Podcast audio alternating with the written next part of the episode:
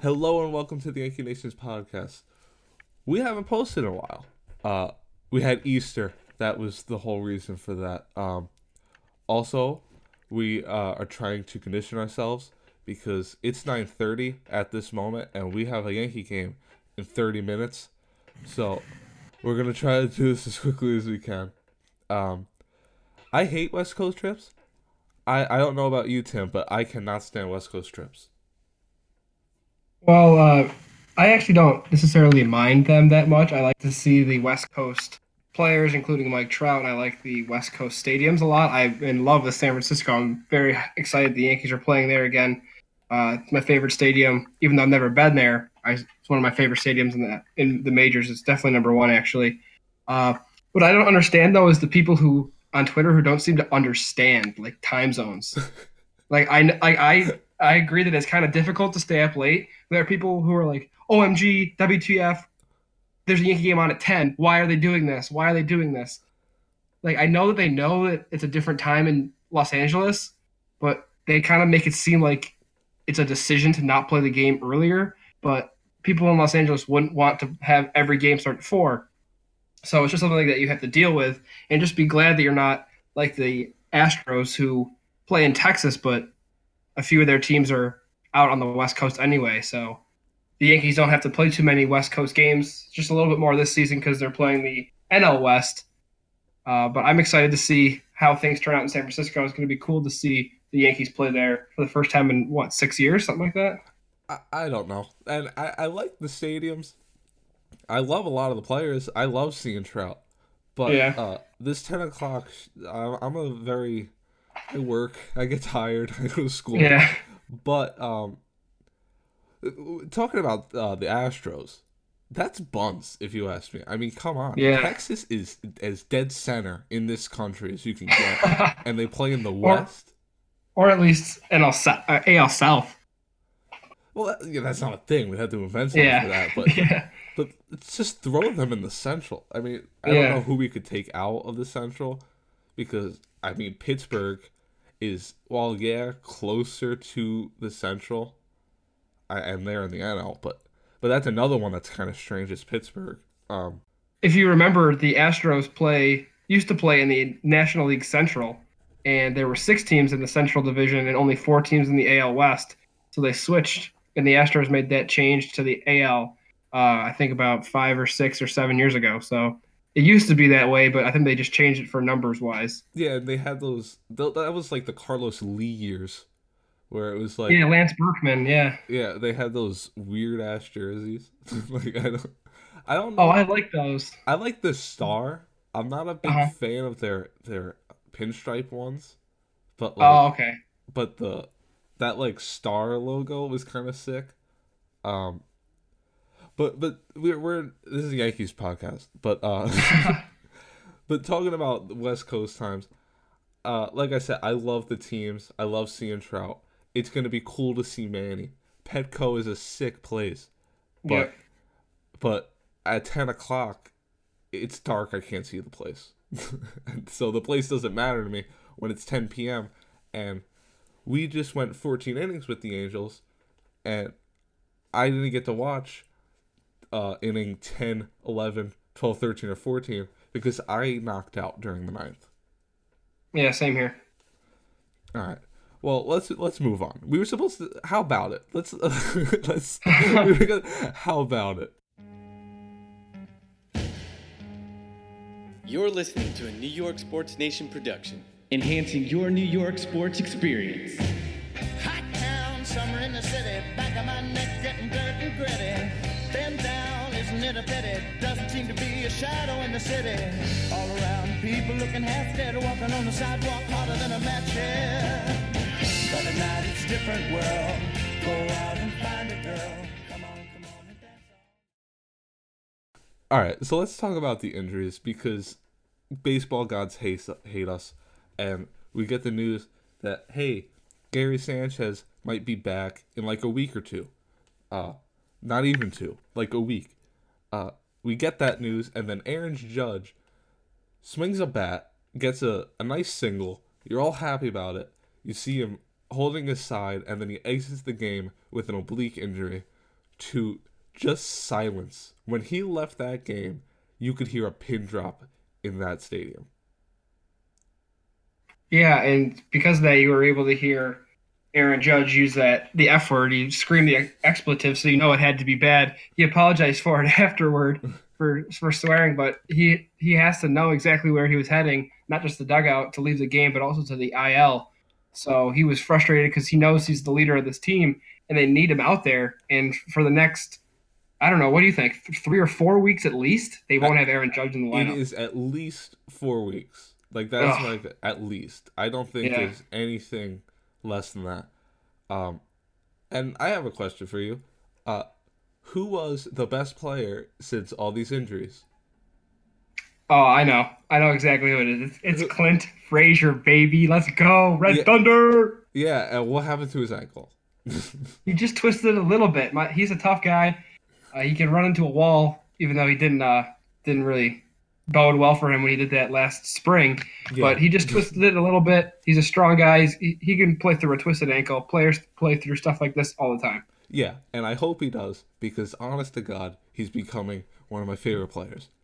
Oh, he is my official favorite player now. You look at those Jordans. He's rocking Jordans. Yeah. Did you see those Jordan ones? Those were Oh, my- sick. Where they had the I re- pinstripe and the dark blue and the gold. It's cool because I remember during the off season I was following him on social media and he posted online, does anyone know how to make custom cleats to add spikes? And some someone responded with his own personal company and I think so just like a a little small business helped him put those together. And it was really cool that he was able to collaborate with a fan and a small business to make it happen. Yeah, but now he's doing it almost every game. Uh, Uh-huh. I believe on Instagram they're at custom cleats. I could be wrong about that, but I think that's what they are. Um, Uh-huh. The next day, I'm chilling with the family.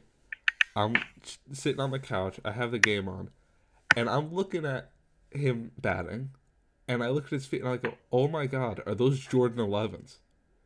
He's rocking Jordan 11s. You know how much I want Jordan 11s, but they cost like three hundred dollars right now. So this man spent three hundred dollars to get something dirty, the, and then he had to turn them into cleats. so he's officially a god at this point. I think he, he's probably the the face of this podcast. Um, but I was on his Twitter, and I go through his likes.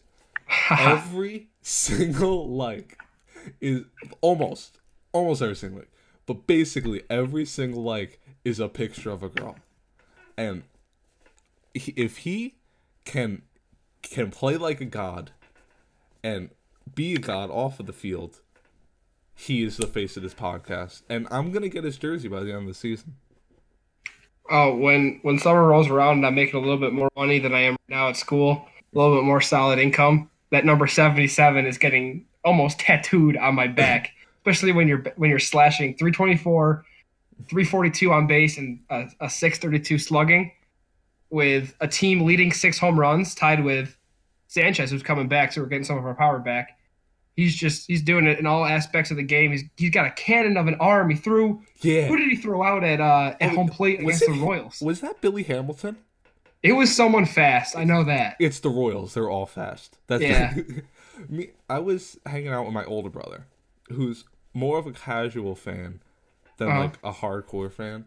But uh, I think it was like Billy Hamilton was on third. It was after that error where it should have been out, and he now he's standing on third base.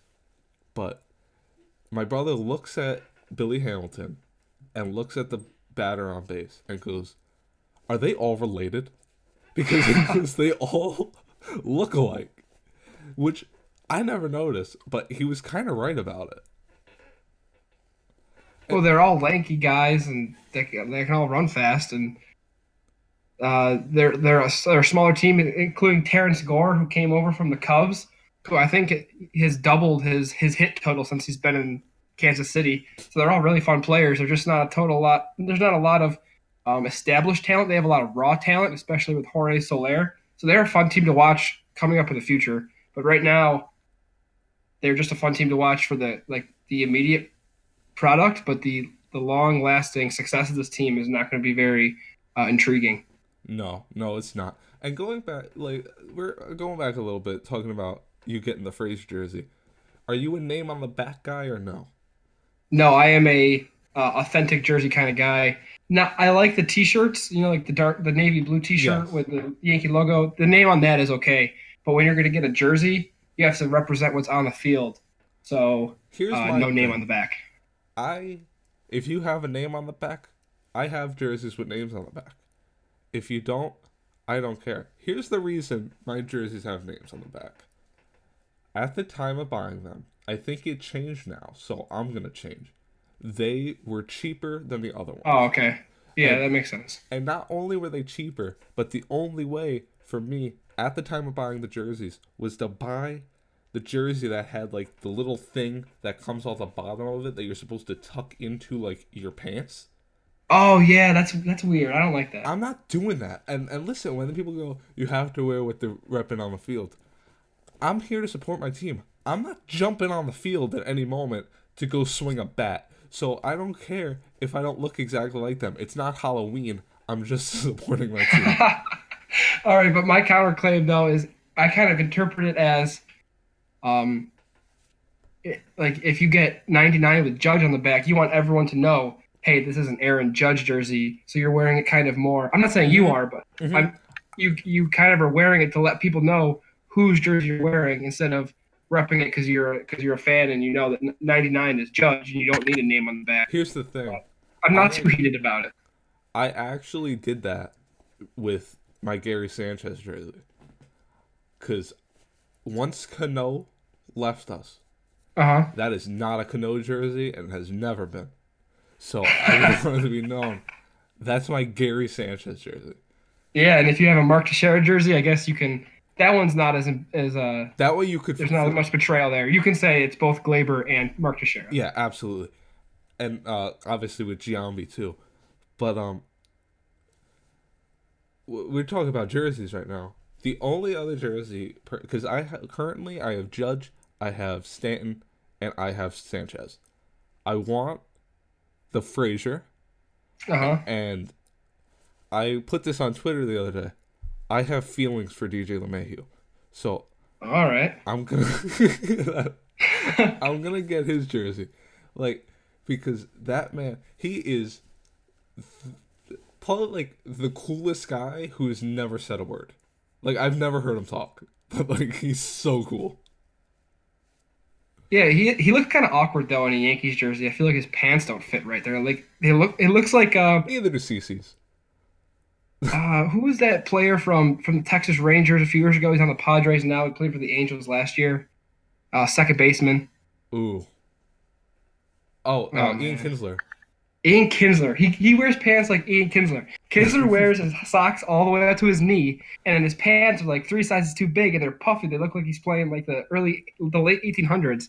His pants look a little awkward, so he could have a little fashion advice there. But uh, I just we just need DJ LeMahieu to stay healthy because we are also on the topic of uh, injuries. We were able to spin it positively there. It's good by us to talk about Frazier.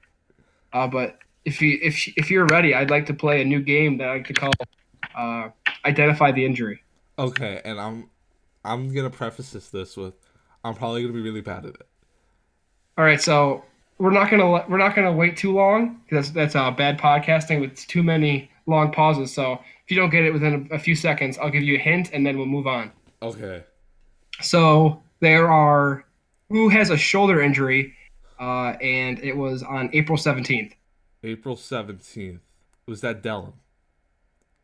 Okay, yes, it was. There's another one though. Haha. Wait. Oh, there's another one.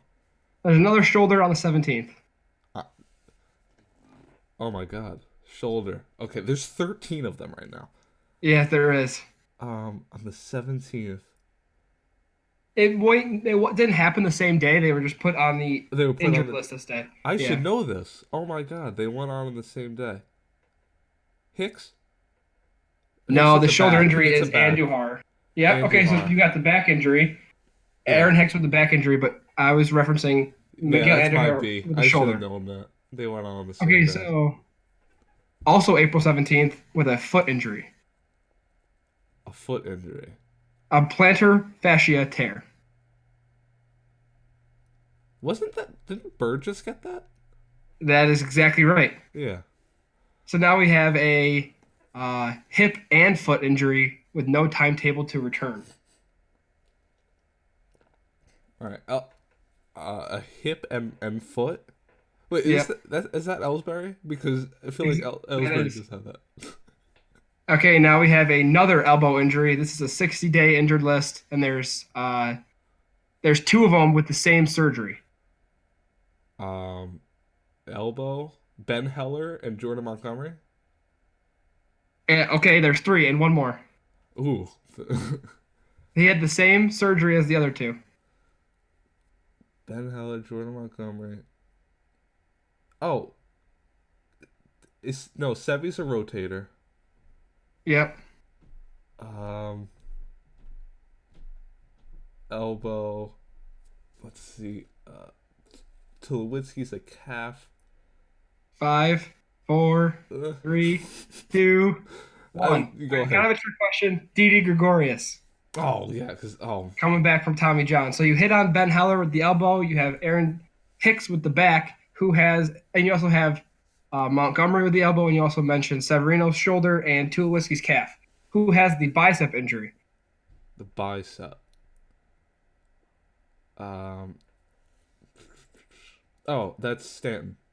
Yep, and who has a calf injury as well, not just Tulowitzki. Um, was Gary's a calf? Yep, and finally an oblique injury. That's Judge. Exactly. And I was just I'm looking at this on baseball reference.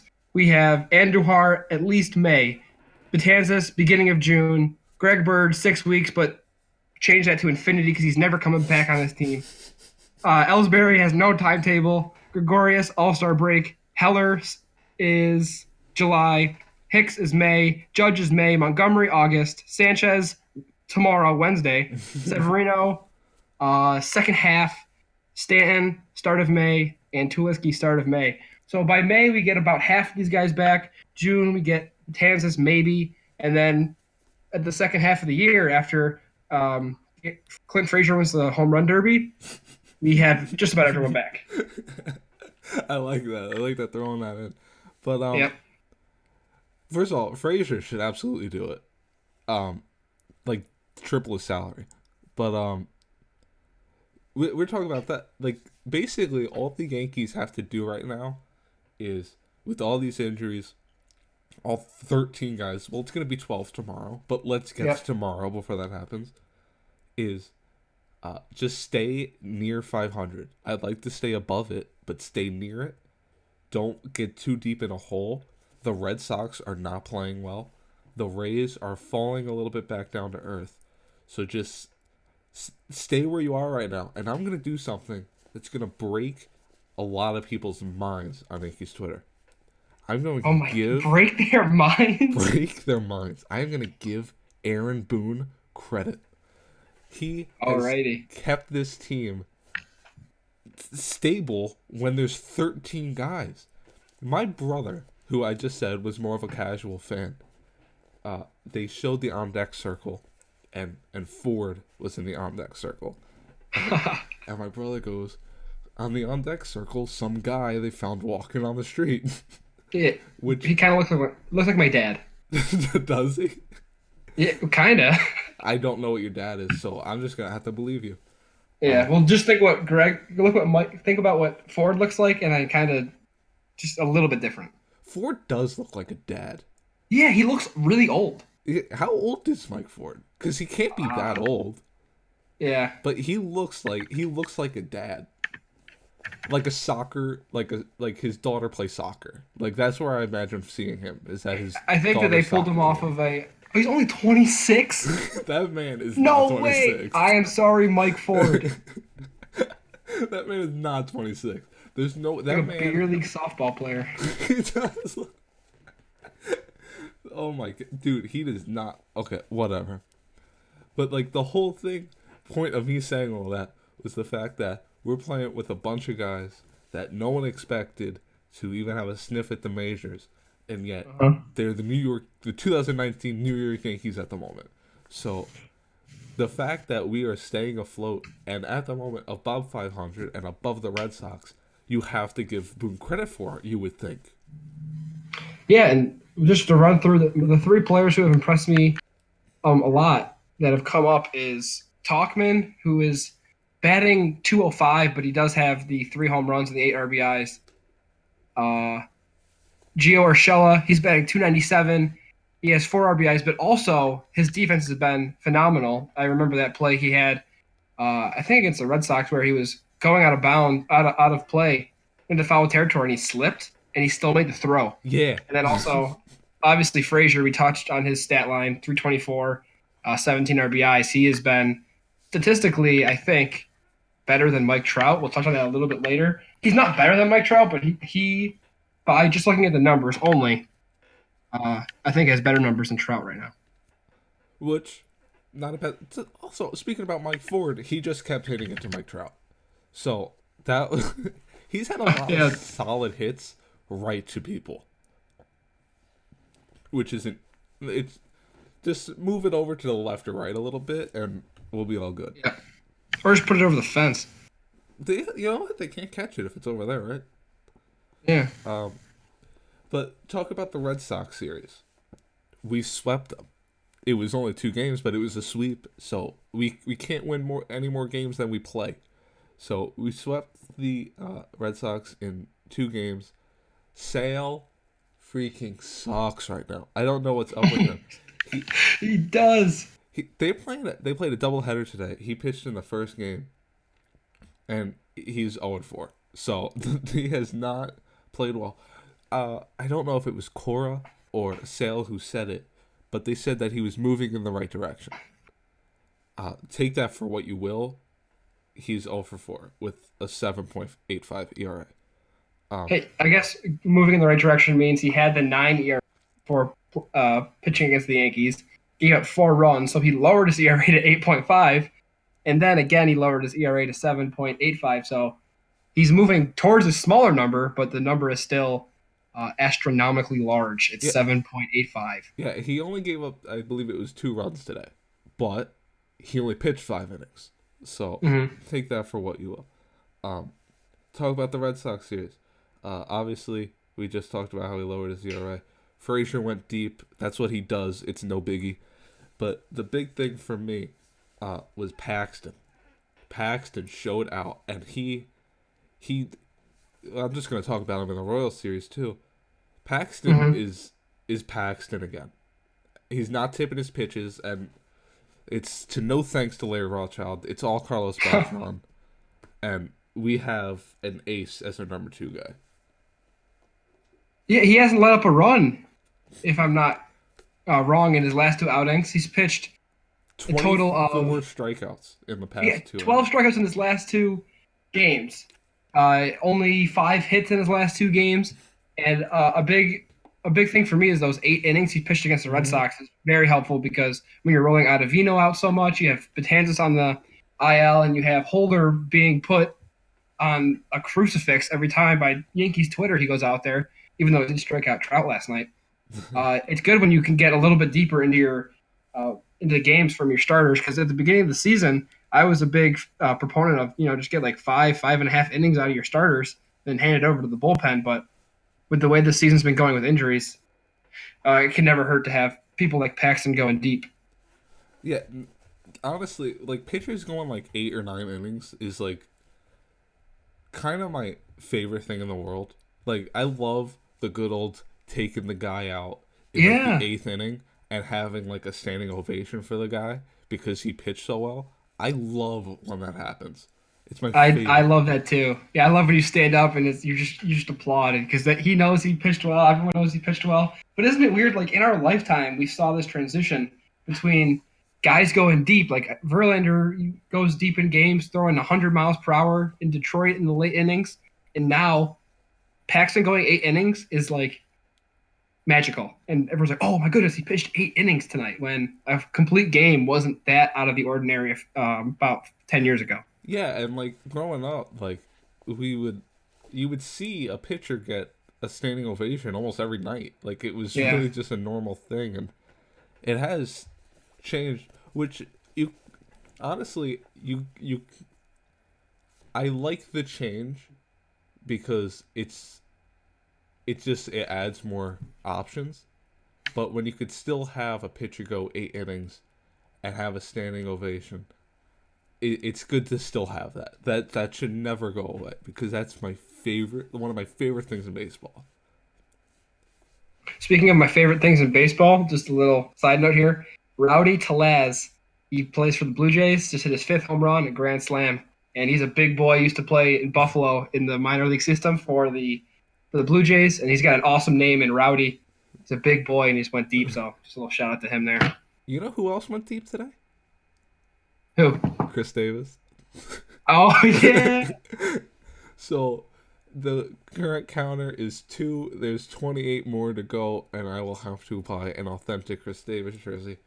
I'm he did almost have three. He had a home run robbed against Minnesota this weekend. Did, okay, and we're talking. You just uh, talked about a big boy.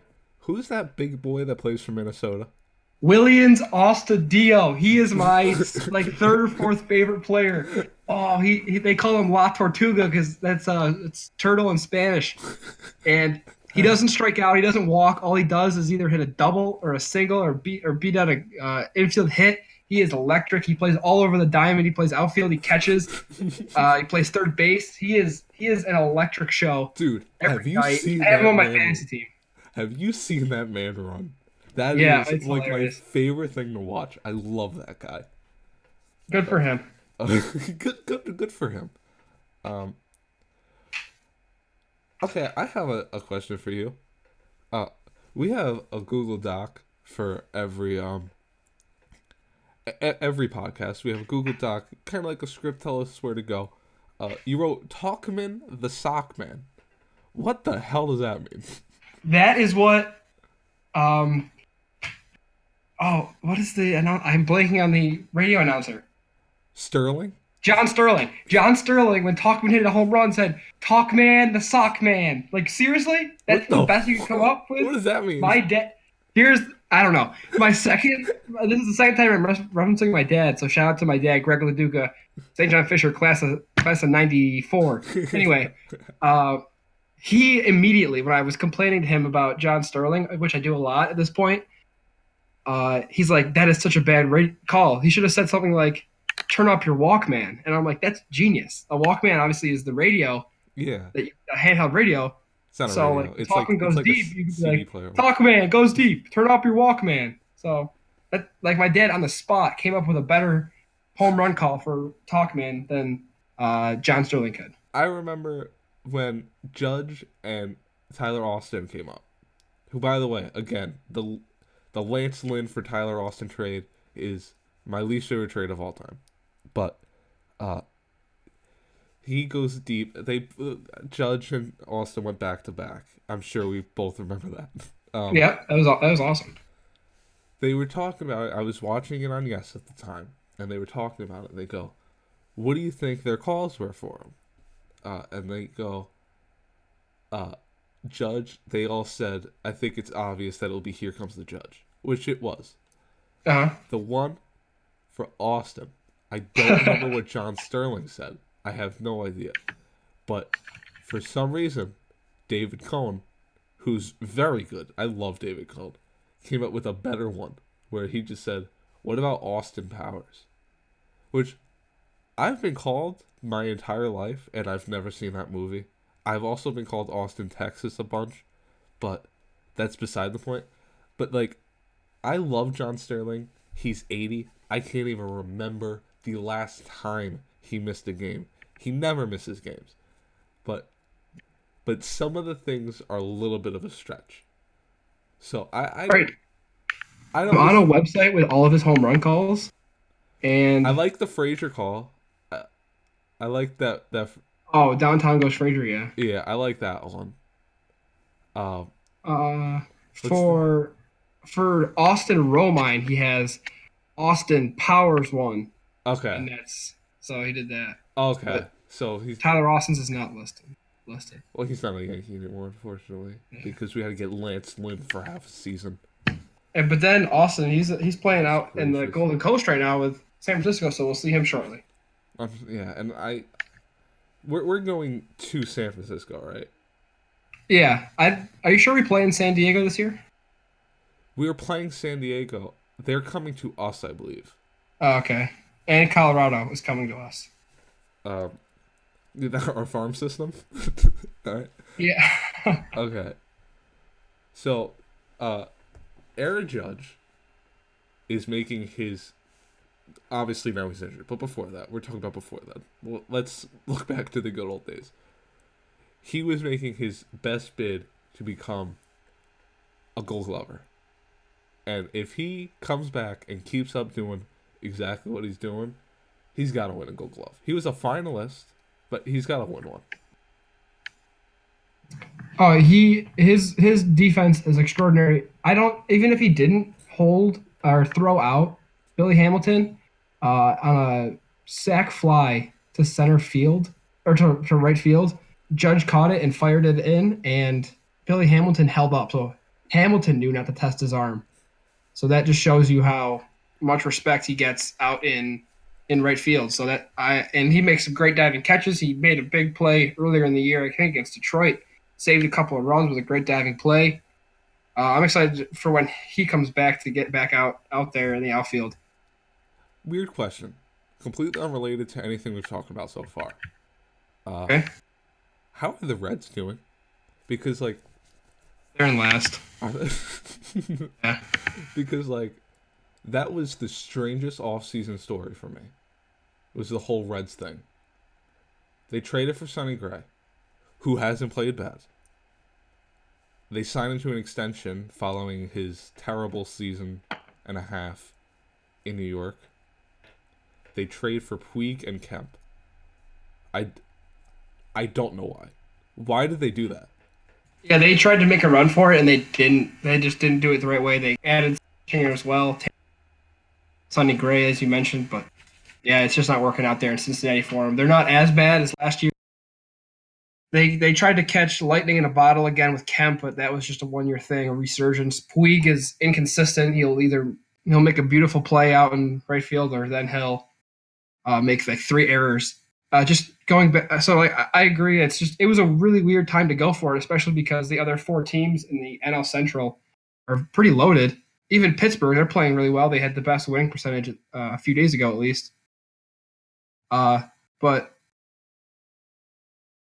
going back to what I was saying about Judge, he has four defensive runs saved, which is more than anyone else. And just for reference, Brett Gardner has negative four runs saved. So Does he? Yeah, there's that. He's a wait. Hold on. Hold up. That that can't be right. He's good in the field. How is he at negative four? Or negative Uh, four? Or what is it? It's negative four, and it's defensive runs saved above average. So it's the number of runs.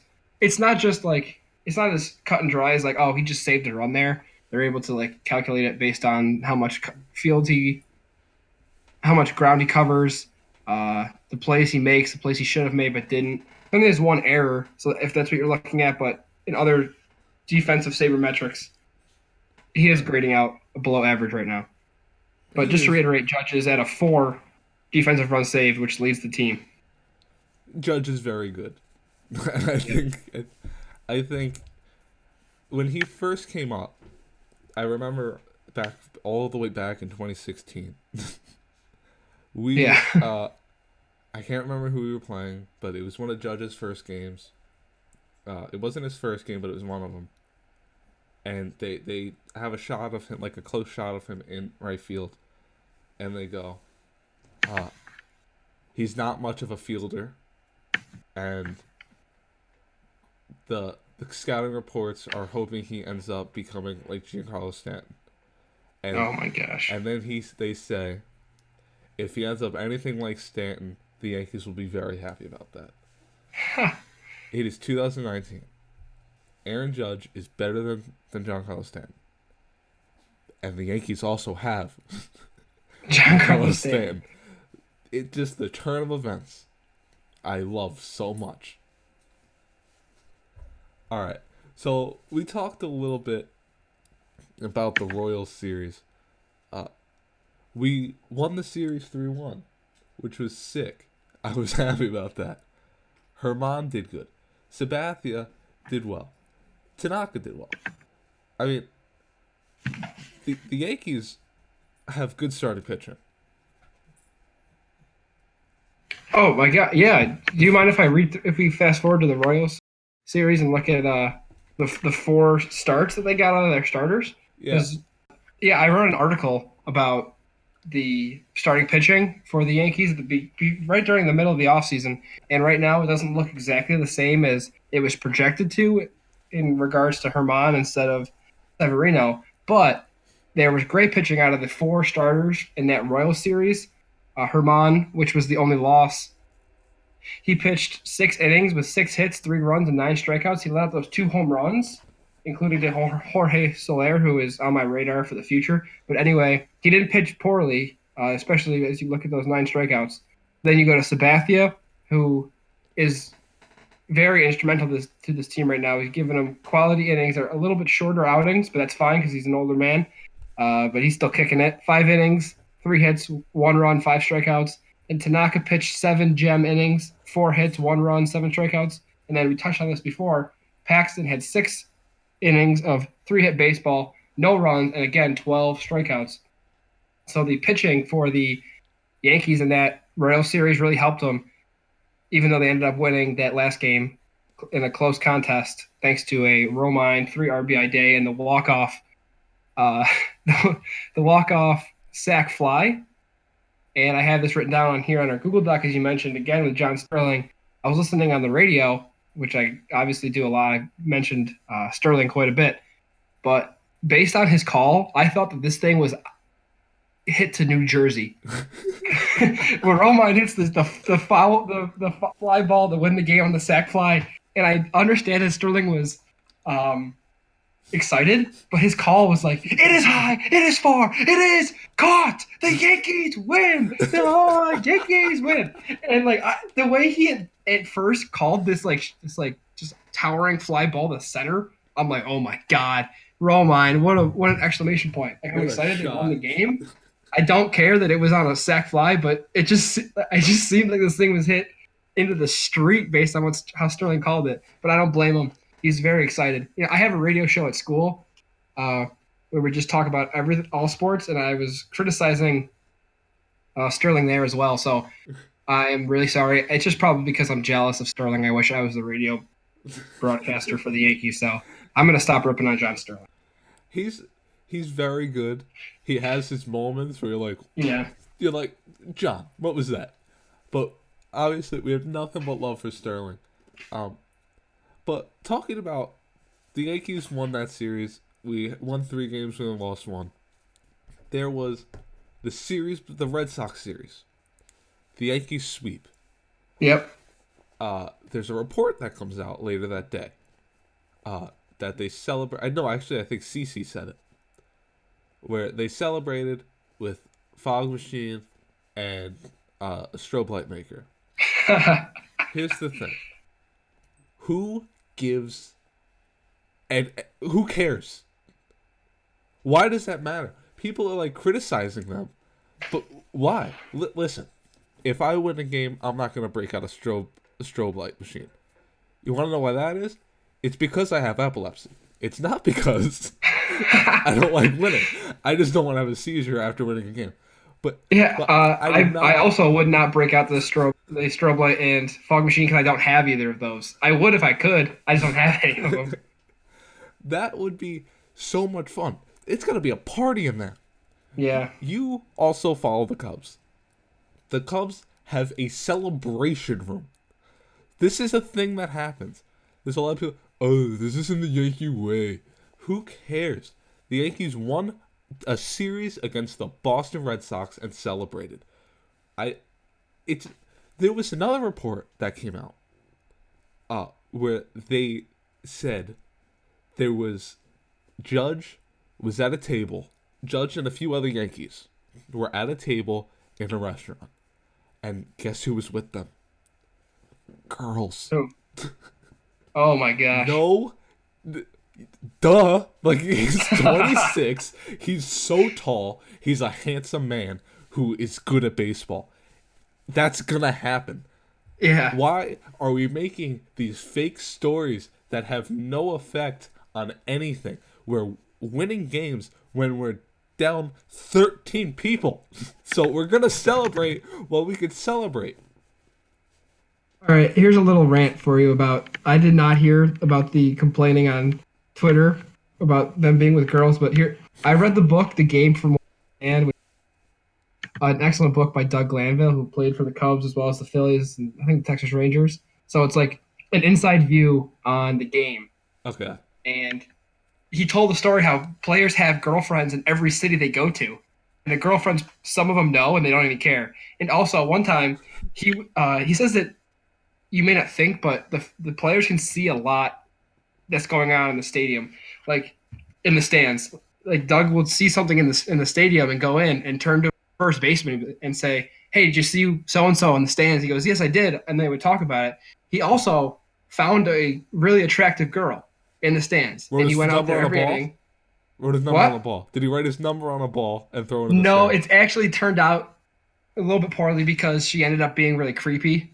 Ooh. because like she found him after the game and they dated for a while and then she found hell and they were calling but th- they're grown men who are mature enough to handle a relationship with women and they're on the road all the time. They're they're lonely. They're gonna have relationships with human beings. Like we can't be this nitpicky and, and do performing metaphorical surgery on these players like social lives.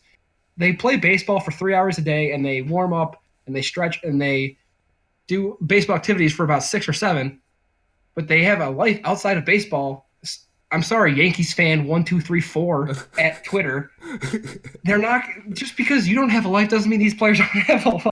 Th- Just just just take a step back and let these players live their lives. You can criticize everything on the diamond, but anything they do outside, I think it's inappropriate to care about to I an mean- extent.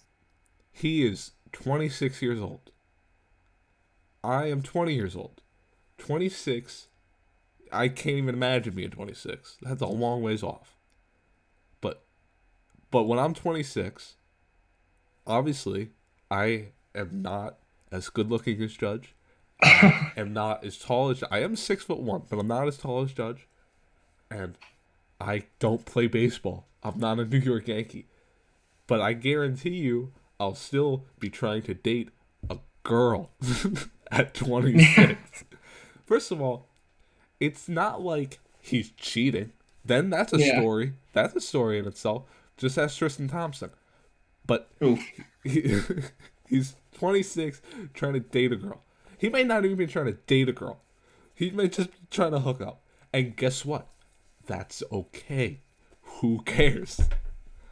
Yeah, you, you can't expect there. Like maybe you could get confused and think the San Diego Padres are celibates and don't and don't do anything outside the baseball diamond. But these these players are not going to remain like like they're they're gonna do adult things and have a relationship with girls or boys or whoever they want to have a relationship with.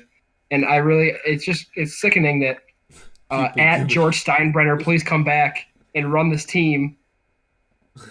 One, two, three, four, Yankees way. They, you just need to give it up and let these players live their life.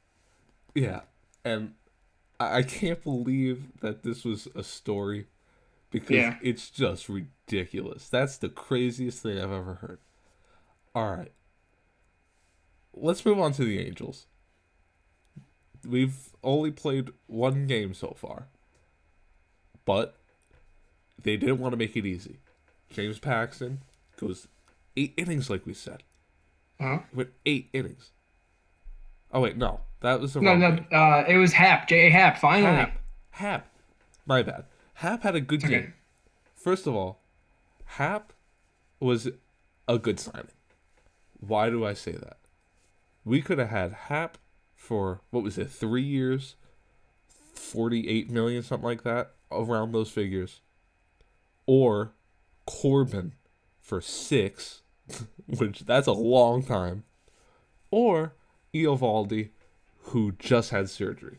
So Again, that man has been on. He has been having surgery every year. It I feels. like. feel so bad for him because he is good, and I like him. But now he's a sock, so well, you get what you you get what you pay for. So, so we get Happ, he hasn't played well this year. He gave up one home run. It was a two run Yeah. shot. He gave up one home run. People on Twitter acted like he had the worst game of his career. okay, so he gives up two runs in how many innings did he pitch yesterday? Well, in like He, he or in the seventh inning. In the seventh inning, he only had seventy-seven pitches, and he was pitching a, a great game. Yeah. That that happened. We go to we go to nine innings. I'm so ti this is why I'm misremembering this game. I was so tired during this game. It was I lasted to nine innings. That's all you get out of me when it's that late. You get nine innings out of me when you play a game that late. Once it goes into extras, especially since I had school the next day, I was going to bed. So Yeah. I missed extra innings. Here's what happened in extra innings, though. We get the lead. We lose the lead. then, few more innings go by. 14th inning, Gio Urshela. Clint Frazier twisted his ankle during this game. It was this game. And he ran the bases. He felt fine. He's not playing today. Should we be petrified? No, probably not. He did, know. it's just a cautionary thing because if we lost Clint Frazier, I don't know what I would do because there's there has to be something going around if we lost Clint Frazier. Then it would be Clint Frazier, then it would be DJ LeMahieu, and then it would probably be Gleyber. And we're, we, we can't forget about the uh, the National League play coming up after the Angels. I'm actually like, like all joking aside, seriously concerned that a pitcher of ours is going to get injured swinging the bat or running the bases. oh my god, I just I didn't even think of that. Yeah, We must protect Tanaka at all costs. dude, Tanaka go up there and swing it all three pitches. All everyone just just strike out every time. Don't, don't even stand in the batter's box. pull a uh I think it was Miguel Cabrera when he played for the Marlins. Um, the pitcher he was facing was struggling, so Miguel Cabrera he set up in the back left corner of the the batters uh the bat the what is it called the The batter's box. the batter's box. It didn't sound like coming out of my mouth. He was he stood in the back left corner of the batter's box, and the pitcher threw four straight balls to him, even though Miguel Cabrera couldn't even reach the plate if he sw- if No. he put his bat out. No, I think you're remembering it wrong because I think I know Oh, what you're was- talking about. It was, it not Miguel Cabrera? It was the Marlins. It was Oh. their pitcher. He was Well, perfect then. yeah. It was their pitcher. He didn't even want to think about swinging at a ball. He was barely in the box, and four pitches just outside of the strike zone. I mean, yeah, outside of the strike. I think it just messed with his head. I think that's what it was. Yeah. That was back when they played. They played where the Dolphins played, didn't they? I think. Yeah, they and that was another. That was a stadium where. Oh, that was a stadium where all the the seats were facing the wrong way because it's set up for football, but uh, it was Santiago Casilla, Yeah. and he played for the Giants, and they were playing the Marlins. Oh, oh, it, okay. It was the other way around. Yeah, But first of all, the Marlins' new park is sick, and I don't care what anyone says. oh, I like it too. The fish tank. Oh, I love fish. Okay, whatever. you brought up a comparison. Uh, of Trout and Clint Frazier. Yeah, I, I want you to cut it. I want you to cut it out of this podcast. I looked up Mike Trout's stats, and they're slightly better after last night's game.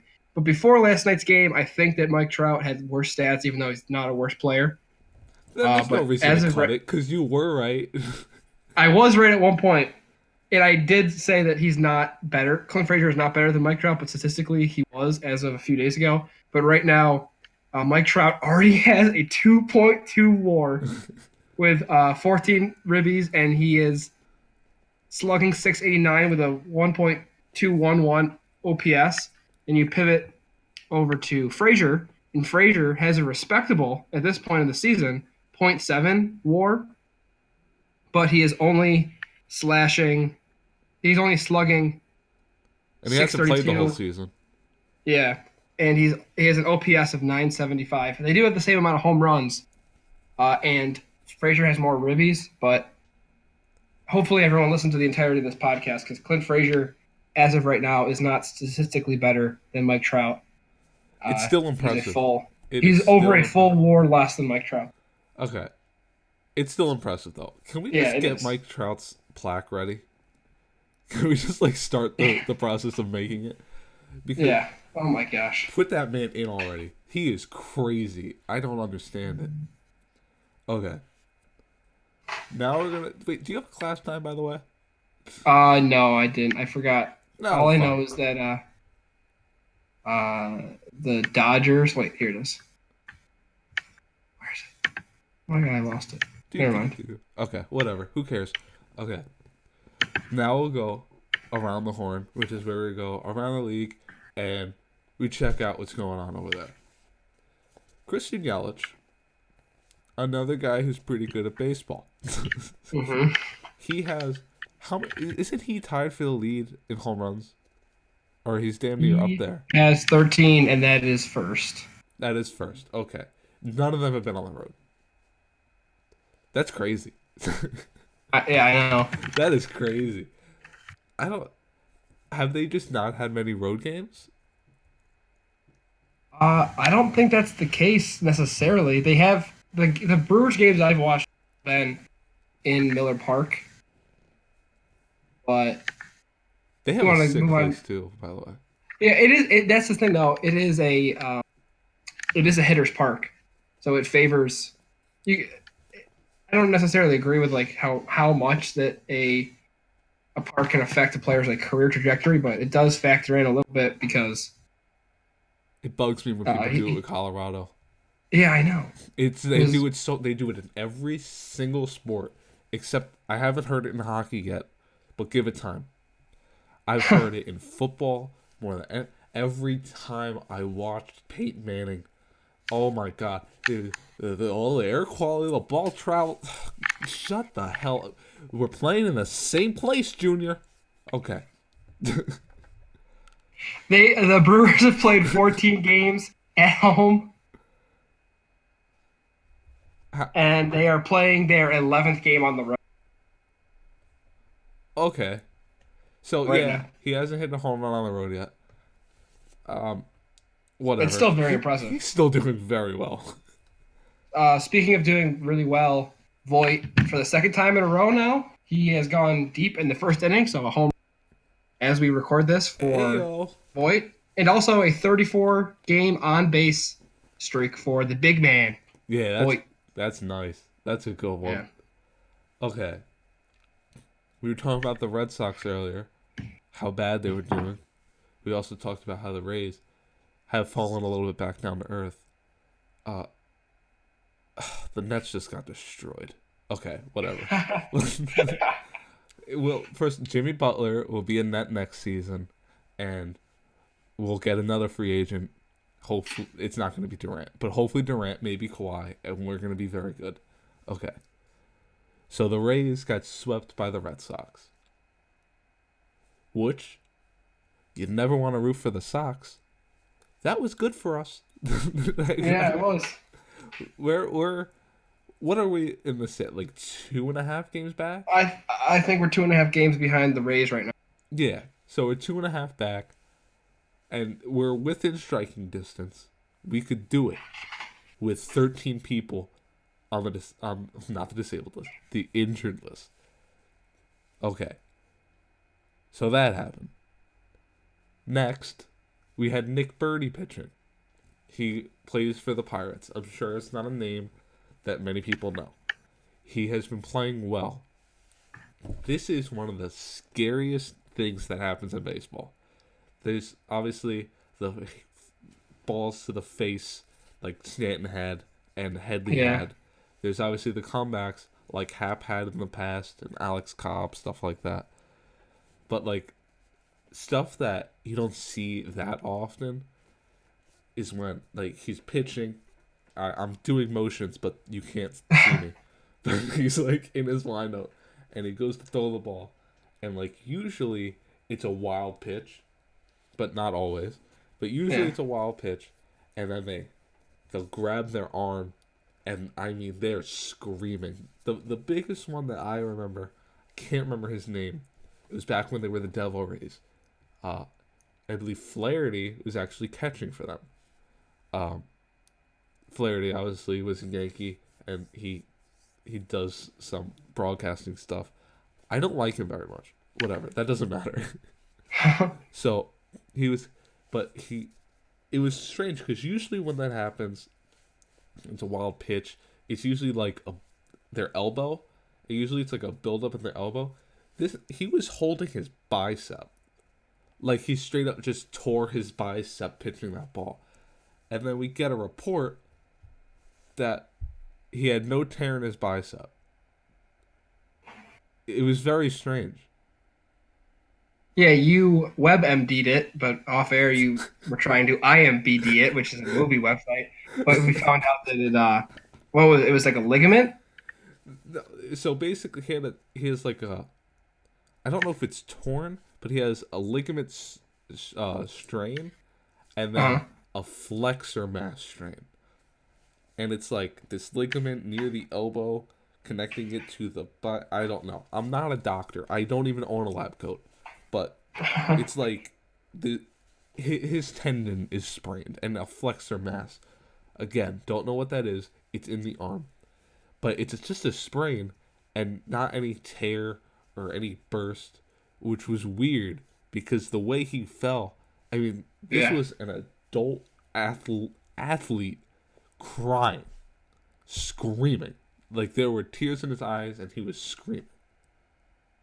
You don't see Yeah, that uh, very often.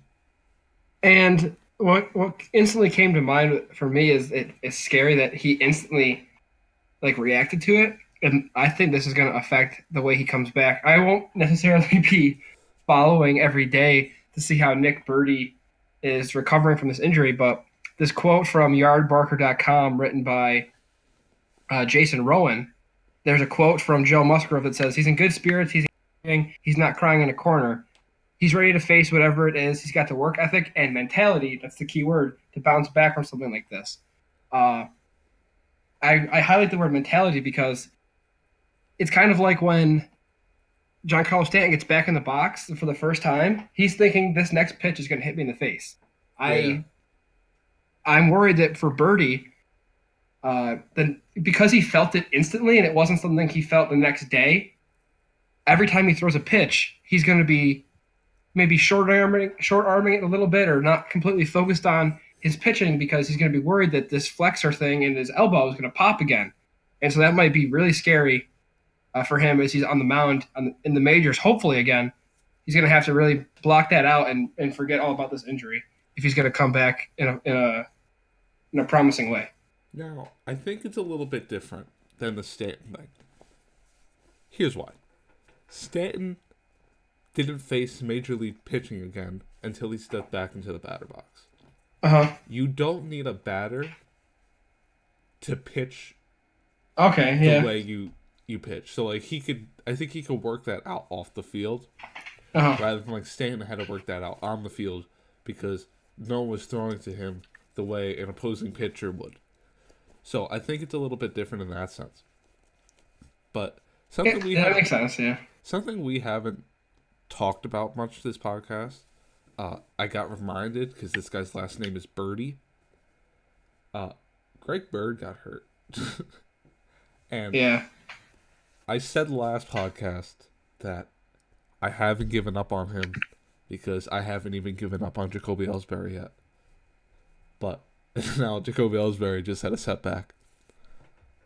But I think we may not see Bird as a Yankee anymore. I don't know. I think this ends any first base battle. I think Voit's the first baseman now. I don't think there's any question about it. And I don't know if Bird. It's his foot again. Yeah. I don't know if there's anything that will fix it ever. Like I don't I just Yankee fans will never have trust in this man again. But the fans don't make the decisions. Do you really believe that the Yankees as an organization, after seeing injury after injury after injury after injury, believe in Greg Bird. Like being able to they'll believe in his bat because when he's healthy, the man can man can swing a bat, the man can hit. But Uh, can he though? He did not perform very well this season.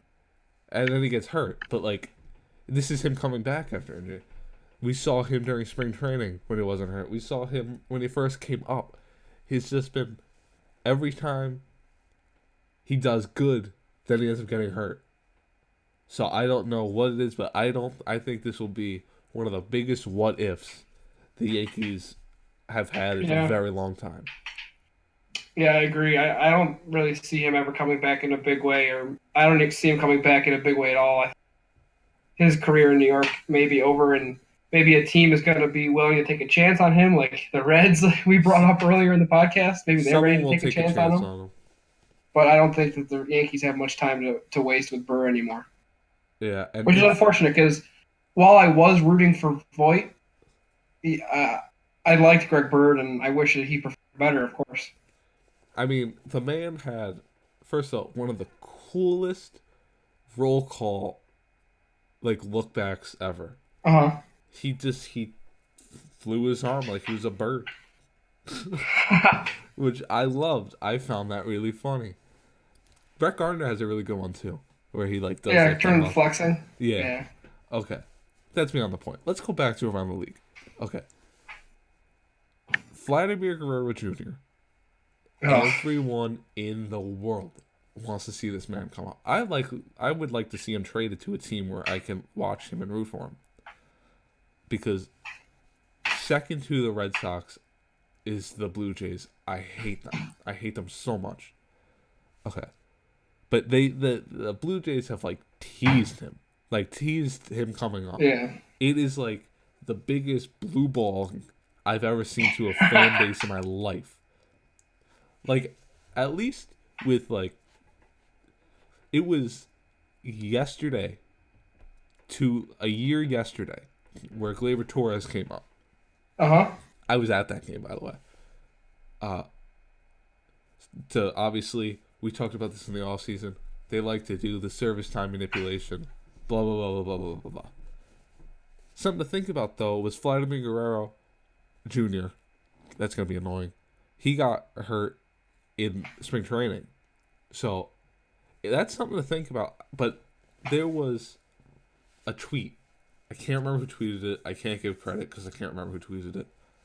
But they had, it was when, uh, Junior got reached the same amount of plate appearances as his dad Yeah. in the minors, and the numbers were so eerily similar that it was s- eerie, like it was scary. Yeah, but then that means that Guerrero was called up in less plate appearances. Son, and I'm so ready for Guerrero to come up. I have him waiting, wasting space pretty much on my fantasy team. I'm pretty sure this man's gonna win Rookie of the Year if he even comes up this season. Like, is there a possibility he doesn't come up this year? No, Isn't he kind of? He's kind of. I, I know, but what? What if? that Um, would be crazy. he's he's past the deadline. Like he's eligible to come up now. His defense is only going to get better if he's if he's if he sees the major league fielding. There's only so much the minor leaguers can do for him. It's time for him to come up and get a taste of this big league pitching and take advantage of it. He's going to rake up here. He's hitting balls out of out of the stadium in Buffalo. Oh my gosh, I'm so ready for him to be up here in the major so I can watch him every night. I'm definitely going to tune into his uh, his at bats as much as I can. Here's the thing. Like I said, I loved his father. The way he could hit any ball wherever it was, like full up in the dirt. This man could hit a double. I love that. I want him to be just like his father. But his father, He's not. He's to be better than his father. you that's a bold prediction. No, it's not. This man's gonna be a Hall of Famer. So is his hit- father. Yeah, he's gonna be better than him. He's gonna hit 500 jacks too. okay. Those are bold predictions. Like while you can believe them as much as you want, No, I've seen it with my own eyes. This man is going to hit 50 bombs Okay, as long as he doesn't end up like Pablo Sandoval, which is a possibility. He's gonna honestly, he's gonna have to lose some weight, Yeah. and he should he should take he should go to uh, uh Jose Abreu to ask how to do that because my God, does did he lose so much weight? That was crazy. Yeah. So did so did Kyle Schwarber. Yeah, Schwarber did too. Okay, here was the latest. Yesterday, Jays are awfully close to calling up Vlad Jr., but won't happen yet. What the hell does it, that mean? Who Yeah, do they have? just- Who's who is okay? They have Brandon Drury at third. And this man's already been replaced by Andujar. Save this integrity by not having him replaced again two seasons in a row. Well, he, Drury, if you remember, he could play second. So, do that. Have him play second because, like, or this the, the Blue Jays aren't good. So, like, you could find room for him somewhere. Yeah, they'll be better with him up on the major leagues, on the major league roster. So Yeah, it's it's it's just silly at this point. It's and annoying and distracting. I think that we have to wait for him to come up past the deadline. Just get him in the majors. that's gotta be a distraction. That's gotta be something that they're hearing in every game. Like that's gotta be. Like it, honestly, it's your blue ball with not only your fans, not only him, but the other whole league. players. Yeah, The other players, the you gotta think that hey, this is the son of a man that I grew up idolizing. Like you gotta think that's a thing, right? right. They yeah, want- I expect. they want to play with him. I'm sure. I'm sure he wants to play with them. The whole freaking country of Canada wants to see it happen. I mean, the again, the only thing that is keeping me from rooting 100% for Vladimir Guerrero Jr. is the fact that he plays in Toronto. And I hate Toronto. I hate Toronto so much as it's not a state, whatever that it's called in Canada, a province. Uh, Is that what it's Province. called? I don't know. Province. Yeah. But I hate, first of all, they just got swept by the Bruins, and I am so happy about that because They didn't get swept. yes, they did. Oh no, not swept. They just lost. My bad. They didn't get Yeah. swept. They just lost the series in seven Yeah. again, again. that whole they have. I don't like Boston. We all know that. No one in New York likes Boston. But their fans are the worst. I cannot stand their fans. They're hockey fans and they're they're baseball fans. You remember when that whole run they had? I say run. It was to the ALCS because they can't win a World Series. With they had remember the Bautista bat flip? Yeah. Oh my god. I that was the worst year of my life. I Oh my, that was it. so fun. Oh, David. Price. Oh my Oh. god, that was so fun. They were David Price makes me want to throw up. I cannot. they were playing the Rangers. That was exciting to me. I like that series. I I like I, liked it. those teams. I hate the Blue Jays. I hate them so much. They're always looking for. Here's why I don't like them. The, there was at one point, back when the the Blue Jays were bad. Again, like before that whole ordeal with Bautista and Encarnacion, that whole spiel. Is their fans were non-existent. It's like they didn't even know that there was a baseball team in Toronto. They- what year? this was like before the Encarnacion and Bautista. Okay. Back when they were before the last time they were bad. Like they barely knew that the team existed. All of a sudden they start doing well, and now they have Christmas sweaters with with Jose Bautista flipping the bat that says "Merry Flipping Christmas." It it just made me sick. First of all, they had those sweaters. Must I remind them? They didn't win the World Series. It was Christmas. It was already over. Like, what is. I will never. You will never see me rocking an, an American League pennant shirt. Ever. You couldn't get it done. You the only way you'll see me wearing an American League pennant shirt is if we won the World Series that year. Like that's just So you're seems not- like, like such a stu- It's like when I keep bringing up hockey, but it's hockey season at the moment. When uh, Nashville had the best record in the league one year, and they put up a banner about it. You don't put a banner up for having the best record and then losing in the postseason. That's disgusting. Isn't that the President's Cup trophy though? Most points? yeah, you don't celebrate that. They do in hockey. No, they do not put up banners. They'll get the trophy. They will never. But the banner doesn't. It doesn't say President's Trophy. The Oh, banner it's says. The banner says, NHL regular season champions. That's Yeah, that's- that's- gross. Yeah. But that's basically my point. That's why I don't like Toronto. Okay, moving on.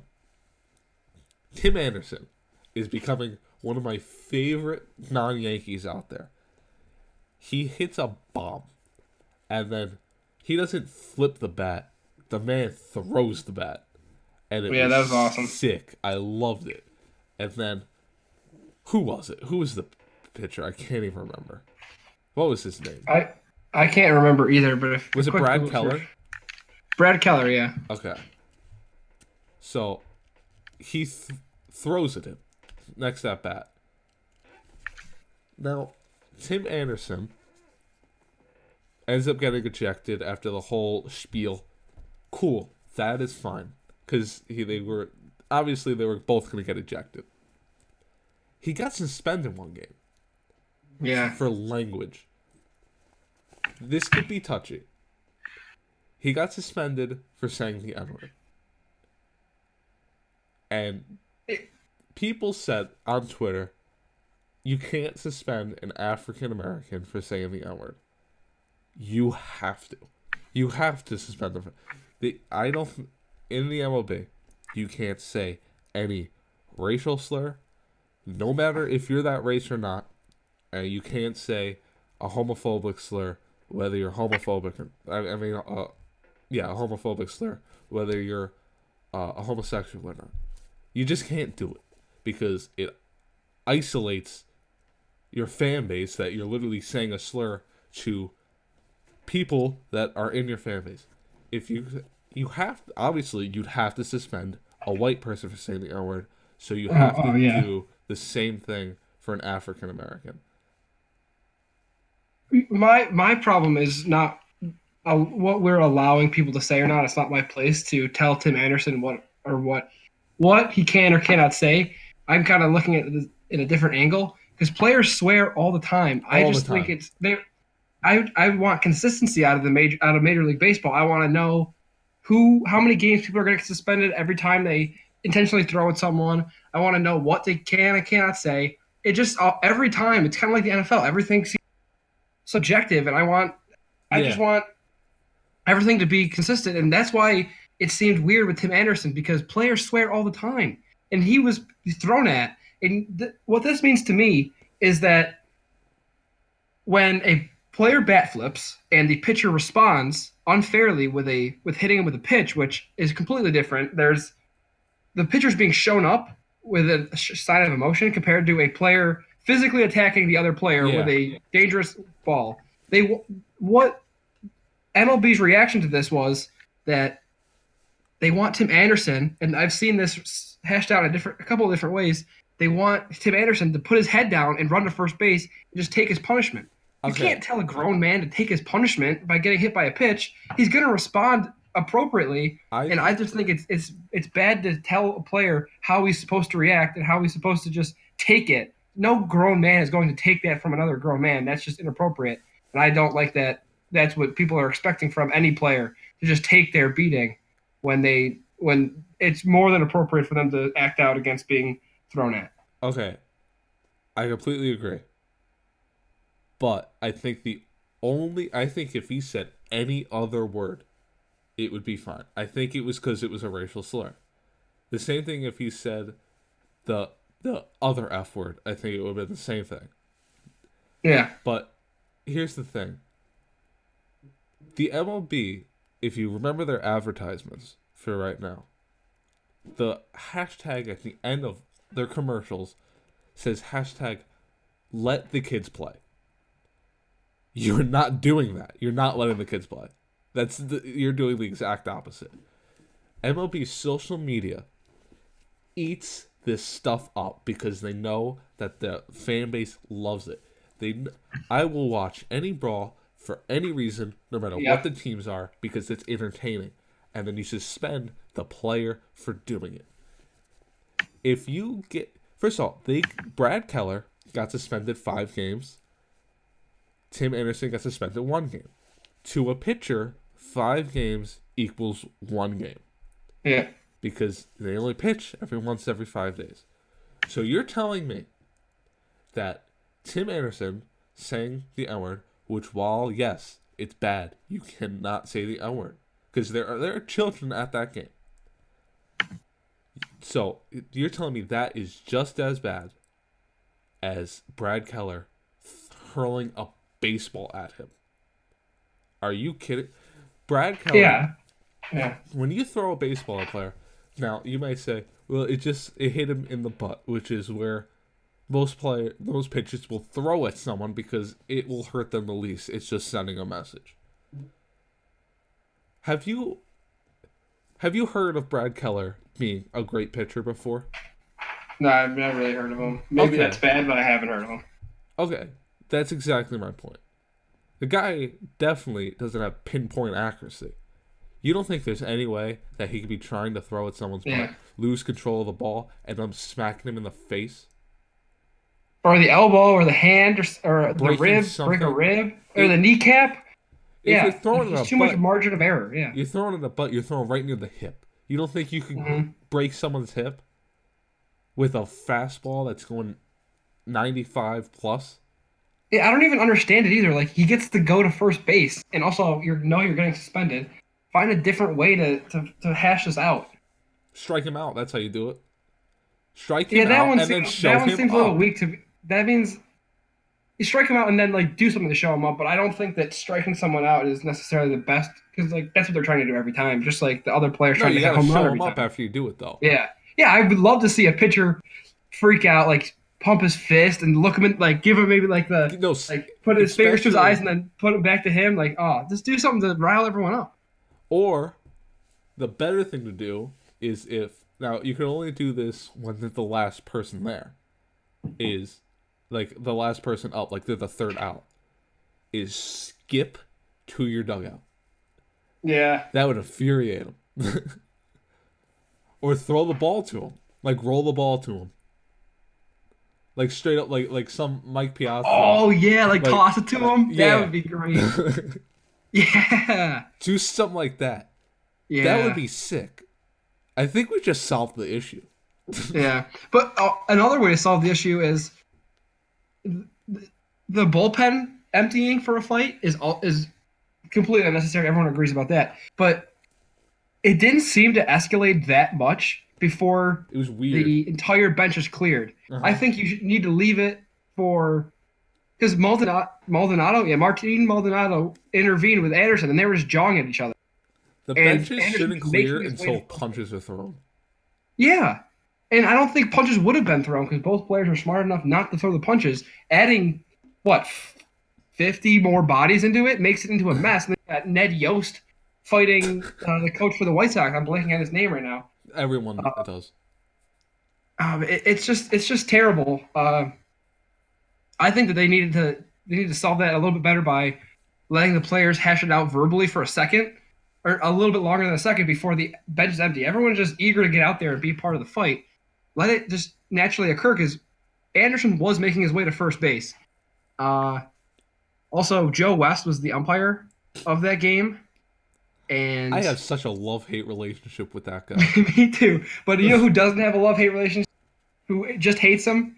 Is my favorite Twitter follow, Gabriel Silva, aka Gabe Freedom Talk. He, you can find him online at Bearstown19.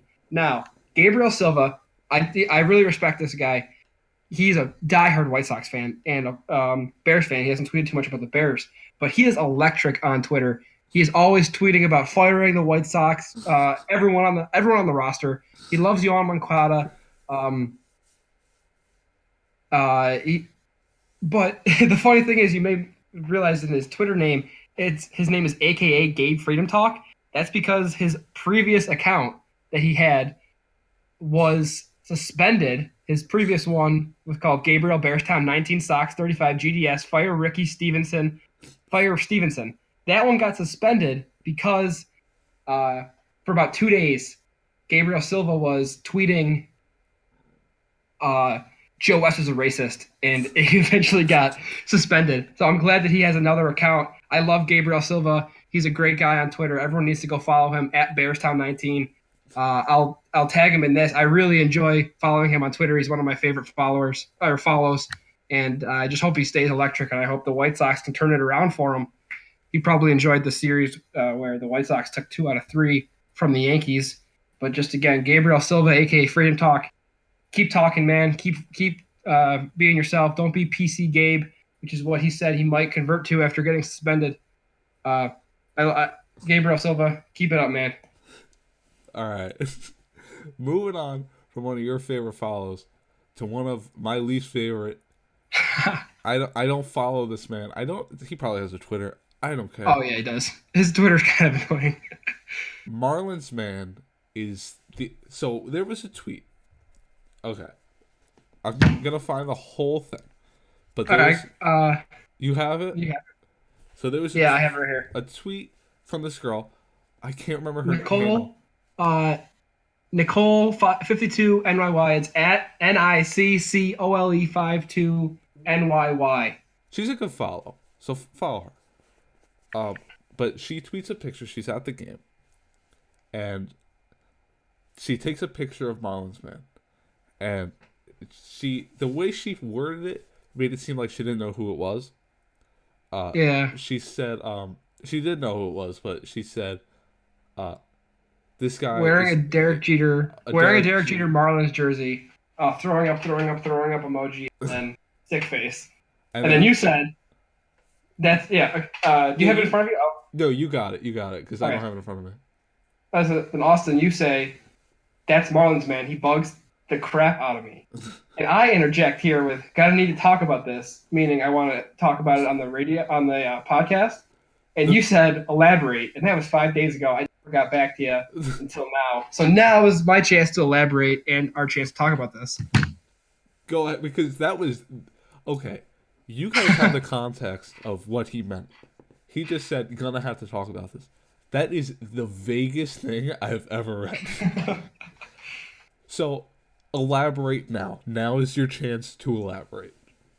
So I follow. I have followed Marlins man for years at this point, Gross. and I know his relationship with Derek Jeter. Uh, just to summarize a little bit, uh, there's an article on SB Nation. It was written two years ago. Marlins man faced off with Derek Jeter at Marlins town hall, and it was wild because Marlins uh, Derek Jeter, the part owner of the Marlins, had a like a season ticket holder town hall, and Marlins man came to give his complaints about how the team was tanking, and he pulled one of the most baller lines out on uh, on Derek Jeter. He said to Derek Jeter, the captain, one of the most famous baseball players ever. He looked Derek Jeter in the eye, Marlins man, and said, "Do you know who I am?" and Mar- Jeter says, "Yeah, I've heard of you." So Marlins man, he's a he's a, a lawyer. He's rich. He goes to all the games, uh, all the primetime games. Uh, what? I said he's an atten- he's attention seeking. no, he's he's good for all sports. He goes to the Kentucky Derby, the finals, NBA finals.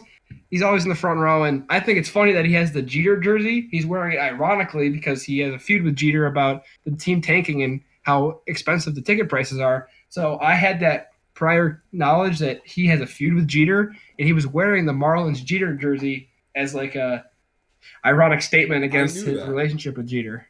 Yeah. I was aware of that. Oh, okay. Here's the thing.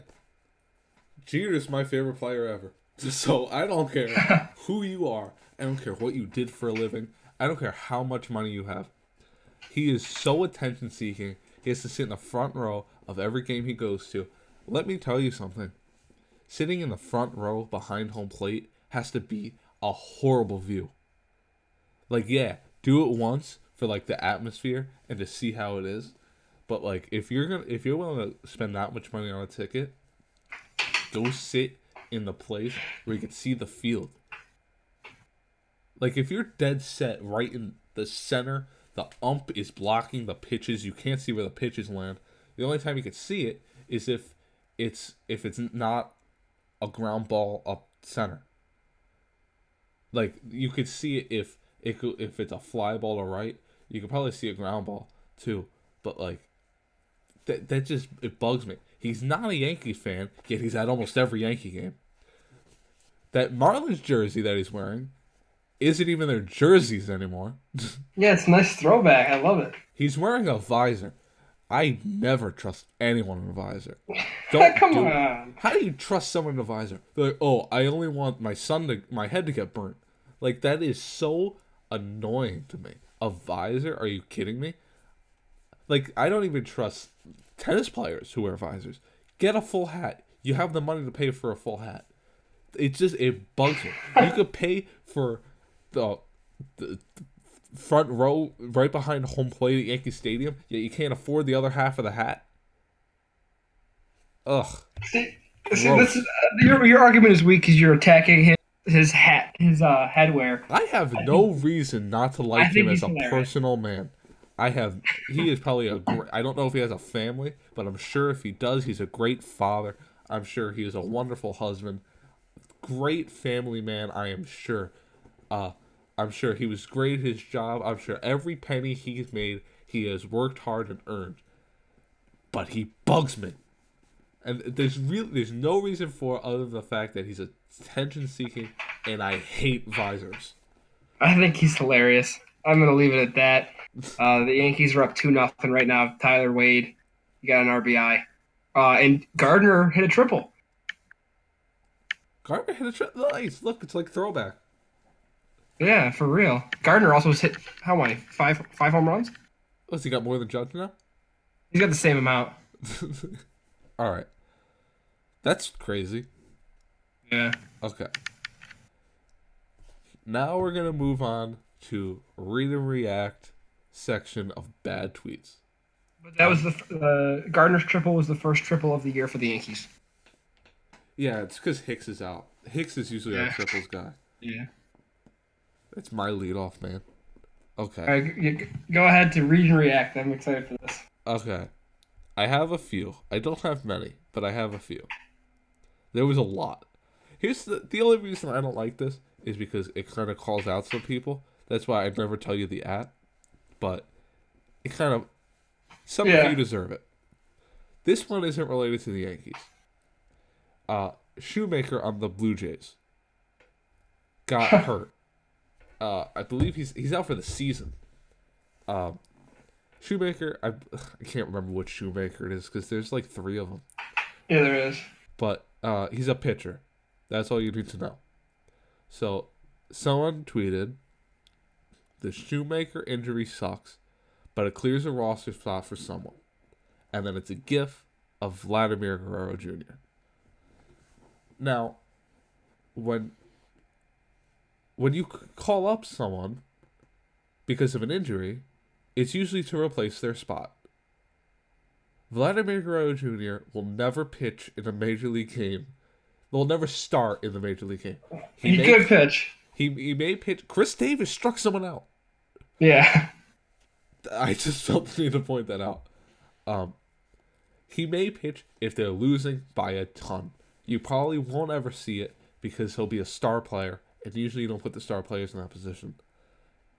But how could you think that your pitcher getting hurt clears up a roster spot for a third baseman? Yeah, I, I don't know. Uh, all that matters to me is that Guerrero should be on the roster, no matter who's hurt. Oh yeah, that's another point of why it's weird. All right, here's another one that spread like wildfire over Yankees Twitter. So really, we're not gonna be alone in this assessment. He said, "I love Judge, but he's another wimp. Swings a bat and he's hurt. Come on, it wasn't even a violent swing. Hideous." Um, Aaron Judge is 6'8", damn near 280 pounds. I would never. I you could give me a pile of adjectives, and wimp would be the last one I go to. Yeah, for yeah. Uh, the guy might have been fishing for likes Here's the thing. Well, who likes that? Here's the thing. or attention, I guess. If you swing a bat and you strain your oblique, doesn't that mean you're really strong?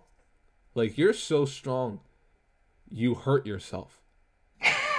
That's a weird. It's a weird spin, but you might be right. You might be completely wrong.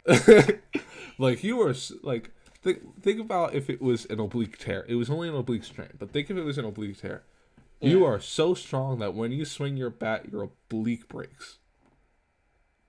That's kind of like you're that's in a weird way, in an unproductive way.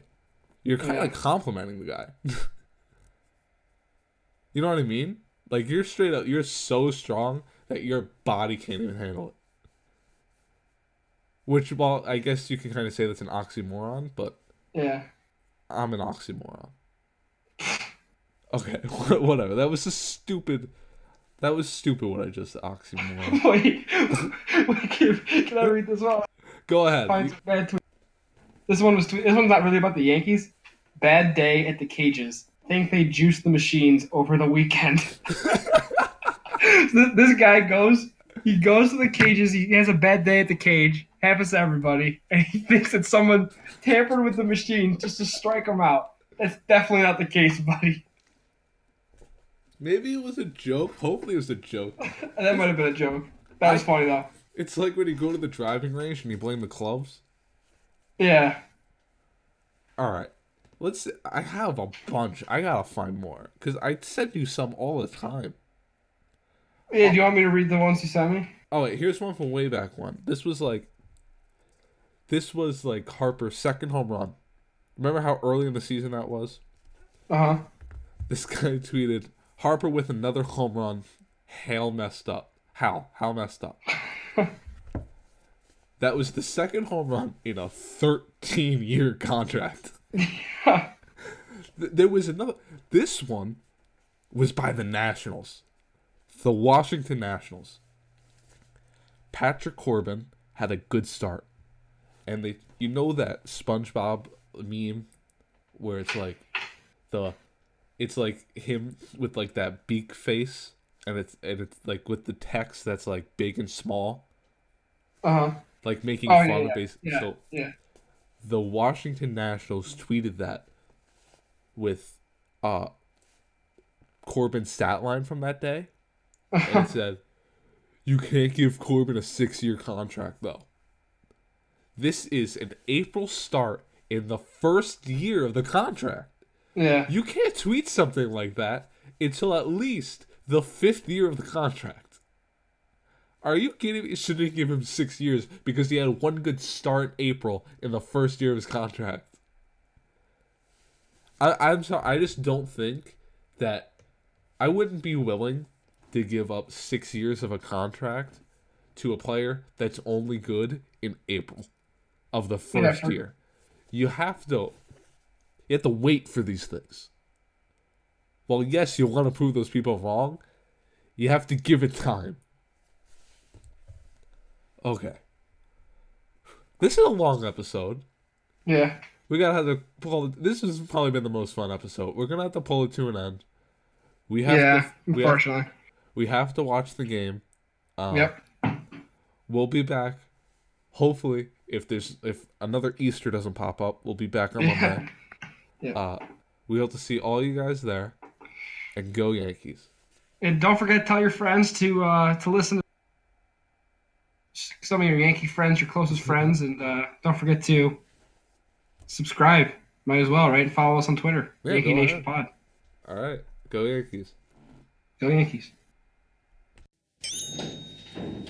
Elevator going up. In the gleaming corridor of the 51st floor, the money can be made if you really want some more. Executive decision, a clinical precision, jumping from the windows filled with indecision. I can't get good advice from the advertising world.